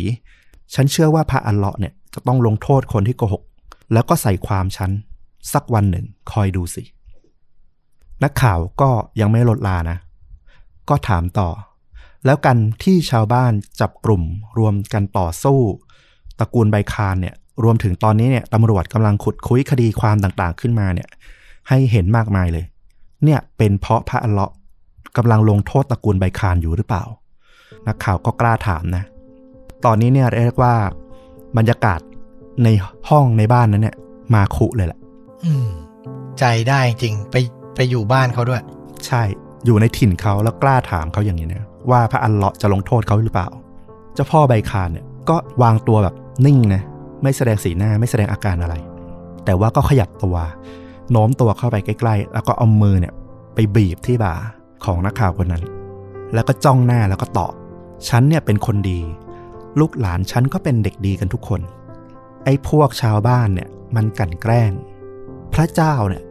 ก็จะต้องลงโทษพวกมัน พอพูดจบก็ปล่อยมือ แล้วก็กลับไปนั่ง เนี่ยนึกภาพแบบซีนแบบในหนังเลยนะอืมแต่นักข่าวคนนี้เนี่ย เป็นนักข่าวไทยรัฐ อาจจะด้วยความที่ ก็ค่อนข้างมั่นใจในตัวเองเหมือนกัน ก็ถามต่อไปอีกไม่ยอม ถ้าใบคาน ถ้ากอดฟาเธอร์เนี่ยบอกว่าเป็นคนดีละหมาดตั้งวันละห้าครั้งทุกวันเนี่ย ไม่ดื่มเหล้าไม่สูบบุหรี่ ไม่พูดโกหก แล้วก็ไม่ขโมยลักทรัพย์ใครเนี่ย แล้วใบคานเนี่ยมีความคิดเกี่ยวกับเรื่องของการฆ่าคนตายยังไง คือจะถามแหละว่าถ้าเป็นคนดีไม่ทำนู่นทำนี่เนี่ย แล้วที่เขาว่ากันว่า ใบคานฆ่าคนเนี่ยใบคานมุมมองคิดว่าการฆ่าคนอะ มันเป็นยังไง เจ้าพ่อใบคานก็ตอบว่า ฉันไม่เห็นด้วย ไม่มีประโยชน์อะไรที่จะต้องฆ่าคนคนหนึ่ง สุดท้ายนักข่าวก็เลยถามว่า แล้วตอนนี้เนี่ยนายสมชายเนี่ยลูกชายของใบคานเนี่ย รู้ไหมว่าไปซ่อนตัวอยู่ที่ไหน เจ้าพ่อใบคานก็บอกว่า ฉันก็ไม่รู้เหมือนกัน ว่ามันหายไปไหน ตอนนี้ฉันก็กำลังตามหาตัวเขาอยู่เหมือนกัน ซึ่งมันก็เป็นซีนที่ แสดงถึงความฉลาดของหัวหน้าตระกูล เขารู้ว่าสู้ทางด้านกำลังเนี่ย ตอนนี้มันใช้ไม่ได้ละ เพราะว่าส่วนที่เขากำลังเสียเปรียบเนี่ย มันคือด้านแสงสว่าง มันด้านสื่อ เขาก็เลยเชิญนักข่าวมาเพื่อแก้ภาพลักษณ์ตัวเอง ให้เห็นว่าจริง ๆ แล้วเขาเป็นคนที่มีเมตตาแล้วก็มีความยั้งคิด ไม่ใช่คนที่จะใช้ความรุนแรง อย่างพร่ำเพรื่อ เป็นการสร้างภาพให้ตระกูลไบคานว่า ไม่ใช่นักเลงโต ไม่ใช่กลุ่มอิทธิพลที่น่ากลัวโหดเหี้ยมอย่างที่ข่าวหรือใครเขาลือกัน แต่ความสุขุมแบบเจ้าพ่อไบคานเนี่ย มันอาจจะไม่ใช่กับตัวหยองไบคานซึ่งเป็นลูกชาย หยองตอนนั้นเนี่ยกำลังซ่อนตัวอยู่ที่จังหวัดปัตตานี ทั้งๆทที่กำลังหนีตายอยู่นะ แต่เขาก็ยังสั่ง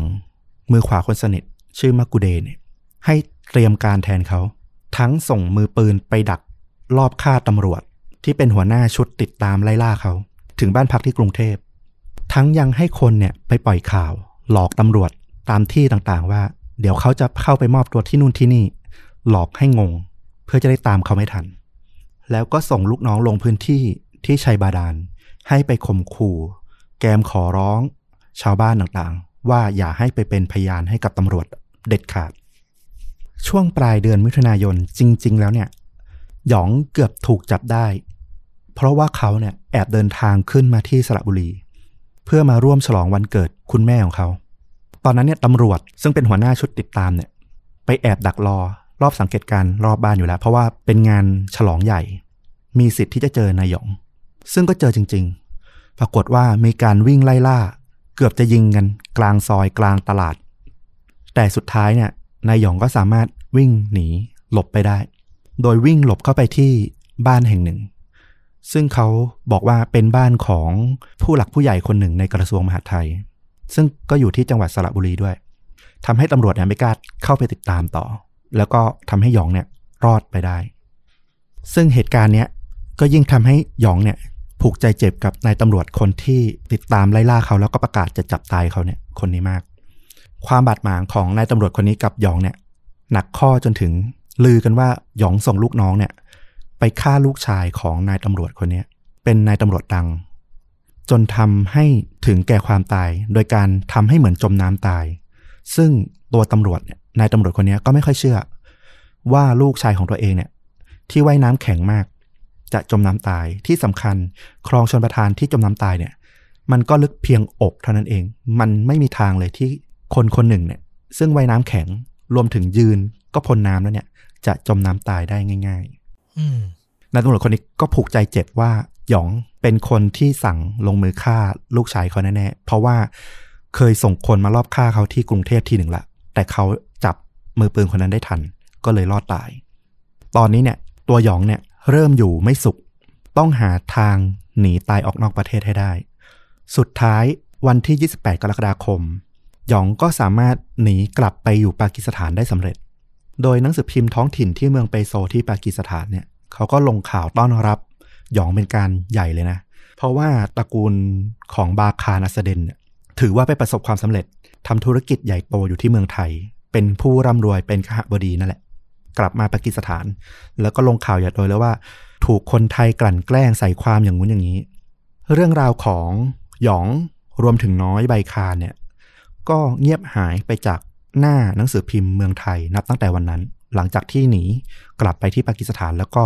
ตำรวจไม่สามารถติดตามเอาความต่อได้อีก หยองเนี่ยไม่กล้ากลับประเทศไทย เพราะว่านายตำรวจคนที่เขามีเรื่องโดยตรงเนี่ยสุดท้ายเนี่ยได้ขึ้นเป็นถึงอธิบดีกรมตำรวจทำให้หยองเนี่ยไม่กล้ากลับประเทศไทยอืมกว่าจะได้กลับประเทศไทยเนี่ย ก็พ้นปี 2537 ไปละ เพราะว่านายตำรวจคนนี้เกิดไปต้องคดีความคดีหนึ่ง จนทำให้ต้องถูกปลดหมดอำนาจเข้าคุกไปทำให้หยองเนี่ย เริ่มกลับเข้าประเทศไทยได้อีกครั้ง แต่ว่าอำนาจของตระกูลไบคานเนี่ยก็เรียกว่าหลังจากผ่านช่วงปี 2523 ที่มันเกิดเรื่องหนักๆ ถูกไล่ล่า ถูกเก็บพวกลูกน้องอะไรต่างๆเนี่ยไปเยอะมากมายแล้วเนี่ยทำให้อำนาจของไบคานเนี่ยก็ลดลงไปพอสมควรละ สุดท้ายแล้วเนี่ยจุดจบของน้อยแล้วก็หยองเนี่ยเขาจะเป็นอย่างไร เราเชื่ออย่างอย่างว่าคนที่เข้าไปอยู่ในวงการไม่ดีแล้วเนี่ย มันจะจบสวยๆ ได้ลำบากมาก ได้ยากมากอืมปี 2533 มันเกิดเรื่องกับน้อยใบคานก่อน ในช่วงนั้นเนี่ย น้อยใบคานก็เริ่มกลับมาเคลื่อนไหวอยู่ในพื้นที่ตัวเองได้ละ หลังจากที่เรื่องต่างๆ มันเริ่มเงียบหายไป ตัวนายน้อยใบคานเนี่ย เดิมมีเพื่อนเป็นนักเลงเหมือนกันอยู่ในพื้นที่ลบบุรีเหมือนกัน ชื่อว่านายอกร หรือชาวบ้านรู้จักกันว่าเสียงัก เป็นชาวจีน เสียงงักเนี่ยก็จะเป็นพวกเจ้าของที่ดินมีปั๊มน้ำมันทำธุรกิจตามภาษาแบบคนจีนเนี่ย เสียงงักกับน้อยใบคาเนี่ย ก็สนิทกันคบหาเป็นเพื่อน เที่ยวเตรพกปืนหาเรื่องอะไรตามที่ต่างๆ เนี่ยเคยสนิทกัน แต่ว่ามาถึงจุดหนึ่ง เกิดไปทะเลาะกันเรื่องของผลประโยชน์ทางธุรกิจ ตลาดโคกระบือ ที่เป็นธุรกิจหลักของตระกูลใบคานนี่แหละทำให้เกิดการแตกหักกัน 13 เมษายน 2533 เนี่ย เสียงงักถูกรอบยิง กระสุนเนี่ยเฉียดหัวใจไปนิดเดียว ทำให้หลังถูกยิงเนี่ย เสียงงักก็ประกาศ โดยปักใจเชื่อว่า คนที่เขามีปัญหาอยู่เนี่ย มีเพียงนายน้อยเท่านั้น ต้องเป็นคนบงการมาสังหารเขาแน่ๆ วันหนึ่งในปี 2534 ตัวน้อยใบคานเนี่ย ขณะที่ขับรถกระบะออกมาจากไร่ของตัวเองเนี่ย ระหว่างทางก็ถูกชายไทยสองคน ดักยิงถล่มด้วยปืนอากา คนขับเนี่ยรอด แต่ว่าน้อยใบคานเนี่ยเสียชีวิตระหว่างทางที่กำลังจะไปส่งที่โรงพยาบาลพอดี ก็เรียกว่าปิดตำนานของมือขวาเจ้าพ่อไปคนหนึ่งอืมเสียงักเนี่ยน่าจะชิงพื้นที่ชิงอำนาจในบริเวณนั้นนะกับตระกูลใบคาน พอน้อยตายเนี่ย ปี 2545 ตัวหยองเนี่ย ตอนนี้ก็มาอยู่ในประเทศไทยละหยองเนี่ยน่าจะให้มัดคาน ซึ่งเป็นลูกเขยของหยองเนี่ย พาพวกไปถล่มเสียงักถึงที่ปั๊มน้ำมัน ก็มีการเปิดฉากไล่ยิงกันเหมือนในหนังเลย แต่โชคดีว่าเสียงักเนี่ย สามารถโทรเรียกให้พวกเนี่ยมาช่วยตัวเองได้ก่อน ก็เลยรอดตายปาฏิหาริย์ตอนนี้เนี่ยเสียงงักก็รู้แล้วว่า ทางใบคานเนี่ยยังไม่ยอมหยุด น้อยตายก็ยังมีคนเนี่ยพยายามมาฆ่าเขาต่อ เสียงงักเนี่ยรอดตายจากการถูกรอบยิงเนี่ยมาถึง 3-4 ครั้งเลย จนสุดท้าย 29 กันยายน 2545 เนี่ย นายสมชายหรือว่าหยองใบคานเนี่ย ก็มาถึงจุดจบของเขาจนได้ ระหว่างทางที่เขาเดินทางกลับจากไปร่วมงานแต่งงานที่จังหวัดสุพรรณบุรี ระหว่างทางกลับสระบุรีเนี่ย ในช่วงเวลาค่ำคืนนั้นนะเขาถูกรถกระบะที่ประกบข้างขึ้นมากับรถเก่งที่เขาขับ พร้อมกับญาติอีก3-4คนเนี่ย ประกบยิง ปรากฏว่ากระสุนปืน M16 เนี่ย ตัดเข้าที่ท้ายทอยของนายหยอง จนตายคาที่คาพวงมาลัยที่เขาขับ แล้วรถกระบะคันนั้นเนี่ย ก็วิ่งหายไปในความมืดเลย จริง ๆ เนี่ย มีวิ่งย้อนกลับมาดูด้วยว่าฆ่าสำเร็จหรือเปล่า คือยังไงก็ต้องเอาให้ตายให้ได้ อืมก่อนที่จะหายไปแล้วก็ไม่สามารถสืบได้เลยว่าเป็นฝีมือใคร หลังจากตำรวจมาตรวจสอบพื้นที่ก็ออกเป็นข่าวใหญ่ ว่าในที่สุดหยอง พงสว่าง สมชายพงสว่าง ก็ได้เสียชีวิตในอายุ 59 ปี ซึ่งถึงตอนนั้นนี่พ่อของเขาใบคานนี่ยังอยู่ไหม ยังไม่ตาย แต่สุดท้ายหลังจากที่หยองเนี่ยเสียชีวิตไปได้ประมาณ 14 วัน ใบคานผู้พ่อเนี่ย ด้วยที่คนเป็นโรคหัวใจความดันนู่นนเนี่ยเป็นอัมพฤกษ์ด้วยตอนนั้นเนี่ยเพราะว่าเขาอายุ 98 ปีละในปี 2545 หลังจากที่ลูกชายตายไปได้ 14 วัน ในที่สุดเขาก็เสียชีวิตตามไป ในวันที่ 12 ตุลาคม 2545 ก็ถือว่า ตายได้ดูดีที่สุดในตระกูลนะนะอืมก็จริง ๆก็มีเรื่องเล่าว่าตำรวจจริง ๆเขาก็บอกว่าตัว Godfather น่ะคุณไบคานเนี่ย จริง ๆเขาเป็นคนที่ไม่ได้โหดเหี้ยมเหมือนลูกชาย เขาแค่เป็นเหมือนคนที่ทรงอิทธิพลน่ะเป็นเจ้าของธุรกิจแล้วก็อาจจะเท่าๆ ไม่ถึงกับลงมือเองอะไรอย่างเงี้ยเขาบอกว่าเป็นคนนิสัยใจคอก็เป็นคนดีคนหนึ่ง แต่ลูกชายแล้วก็ลูกสมุนทั้งหลายเนี่ย ก็เรียกว่าเป็นนักเลงเต็มตัว แต่ถ้าจะมองกันตรงๆก็ต้องแฟร์ๆก็ต้องบอกว่า มันก็มาจากการเลี้ยงดูรวมถึงสั่งสอน เห็นลูกทำผิดก็ไม่ว่าเนี่ย มันก็เหมือนกับสร้างลูกให้เป็นอย่างนั้นเองอะก็ความผิดของตัวพ่อด้วยเต็มๆแหละ ก็ไม่ต่างจากดอนคอ r ิโอเน่ใน The Godfather จริงใช่ๆแต่คือเอาจริง ๆ ดอนคอ r ิโอเน่อะเขามีพระเดชและเขามีพระคุณด้วยอืมคือเขายังมีคุณธรรมอะยังพยายามจะ balanceทุกอย่างอาจจับสองฝ่ายที่ไม่สบ อารมณ์กันเกลียดกันมาคุย พยายามจะหาจุดลงตัวให้ทุกคนแบบทำมาหากินได้อะไรเงี้ย แต่นี่เหมือนแบบปล่อยลูกทำพระเดชเยอะไปอะ จริง ๆ เท่าที่ฟังนะ ใช่เออก็เลยต้องจบอย่างนี้แหละ แต่อย่างอย่างว่าเส้นทางมาเฟียเส้นทางเจ้าพ่อก็ไม่เคยจบดี อย่างที่ฟลุกว่าแหละ อืมอยากเอาเรื่องนี้มาเล่าก็เพราะว่าหนึ่งมันเป็นเรื่องที่น่าสนใจที่มันเกิดในประเทศไทยเองด้วยซ้ำรวมถึงมันมีพล็อตที่มันแบบแปลกอะ่ะเป็นมาเฟียแบบ ต่างชาติ มายิ่งใหญ่ในแผ่นดินไทย โดยที่เราก็ไม่ค่อยได้รู้เรื่องราวมาก่อน ตั้งแต่ปี 2520 กว่า มีเรื่องดังขนาดประเทศมากมายทั้งเกี่ยวกับดาราดังก็มีทั้งเกี่ยวกับเรื่องของป่าสงวนอะไรเงี้ยเกิดขึ้นมากมายเลย รวมถึงสภาพความเป็นบ้านป่าเมืองเถื่อน ที่เรานึกว่ามันจะมีภาพแบบคาวบอยแค่แบบในอเมริกาในดินแดนห่างไกลเงี้ย แต่มันเกิดใกล้กรุงเทพมากเลยแค่ลพบุรีนี่เอง ก็มีละ อืม ก็เลยรู้สึกเออมันเป็นเรื่องแปลกที่แบบอยากจะเอามาเล่ามากๆ ตั้งแต่ตอนอ่านเจอนะ ถ้าเป็นหนังฮอลลีวูดก็คือมาเฟียไอริชมาเฟียอิตาลีมาได้ดีในอเมริกาอะไรอย่างเงี้ยนะเออใช่เรื่องที่บ้านเราไม่ค่อยมี อ่าแล้วสำหรับภาพยนตร์นี่คือประมาณไหนอะ ก็ตามนั้นเลย ไม่มีอะไรเกินเลย เพราะว่าอยากจะแนะนำใครที่ยังไม่เคยดูหรือที่ใครเคยดูมาแล้ว ก็กลับไปดูซ้ำเนี่ยยังคงอมตะทรงคุณค่ามาตลอดเวลา แนะนำก็คืออ่า The Godfather ภาคหนึ่งปี 1972 แล้วก็ Godfather ภาค2ปี 1974สองภาคนี้คือขึ้นหิ่งยังไงต้องดู คือถ้าเป็นต่างประเทศนี่เขาจะพูดเลยว่ามันเป็นภาพยนตร์ที่แบบผู้ชายทุกคนต้องดูอะอืมมันคือแบบอย่างในการใช้ชีวิตหมายถึงในด้านของแบบการจัดการครอบครัวการเป็นคนจริงอะไรประมาณนี้นะอืมไม่ได้หมายถึงว่าต้องไปทำอาชญากรรมนะ ใช่เอใช่อ คือมันมีซ่อนปรัชญาบางอย่างไว้ที่แบบว่า ดูยังไงก็ไม่ล้าสมัยแล้วมันเท่อะเท่จริง ๆ เป็นหนังที่เท่ แล้วมันได้เรียนรู้เรื่องของมนุษย์เยอะเลยนะ โดยเฉพาะภาคแรกเนี่ย ถ้าไปดูเนี่ยกับเรื่องที่เราเล่าวันนี้เนี่ย มันมีความคล้ายคลึงกันมากเลย การจัดการครอบครัวของดอนใน Godfather เนี่ย กับสิ่งที่ไบคารดูแลลูกของเขาทั้งสองคนเนี่ย มันมีความคล้ายคลึงกันพอสมควรเลยแหละ แล้วก็อยากที่จะแนะนำมากๆก็คือใน The Godfather ภาค2เนี่ย เราจะได้เห็นมุมมองความเป็นมนุษย์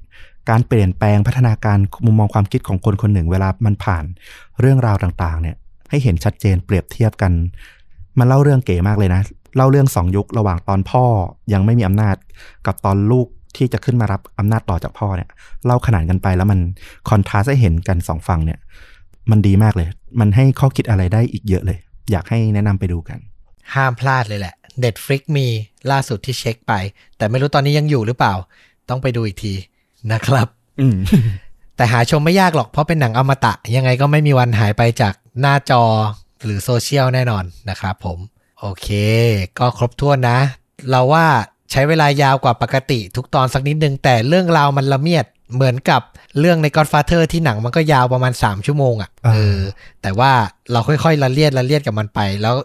คือมันจะเห็นตั้งแต่จุด เริ่มต้นจุดสูงสุดแล้วก็จุดสิ้นสุดนะครับผมอ่าเล่าเรื่องแบบคลาสสิกไงคลาสสิกนะครับนานๆเอามาทีหนึ่งนานๆเอามาทีหนึ่งจัดเต็มดีแล้วนะครับ เอาล่ะ ก็ติดตามชนดูดะได้ใหม่นะครับ Facebook YouTube b l o g i t Spotify และ Apple Podcast นะครับผมมีแล้วนะครับ กลับมาพบกันใหม่ในเอพิ o d ดหน้าวันนี้ลาไปก่อน สวัสดีครับ สวัสดีครับ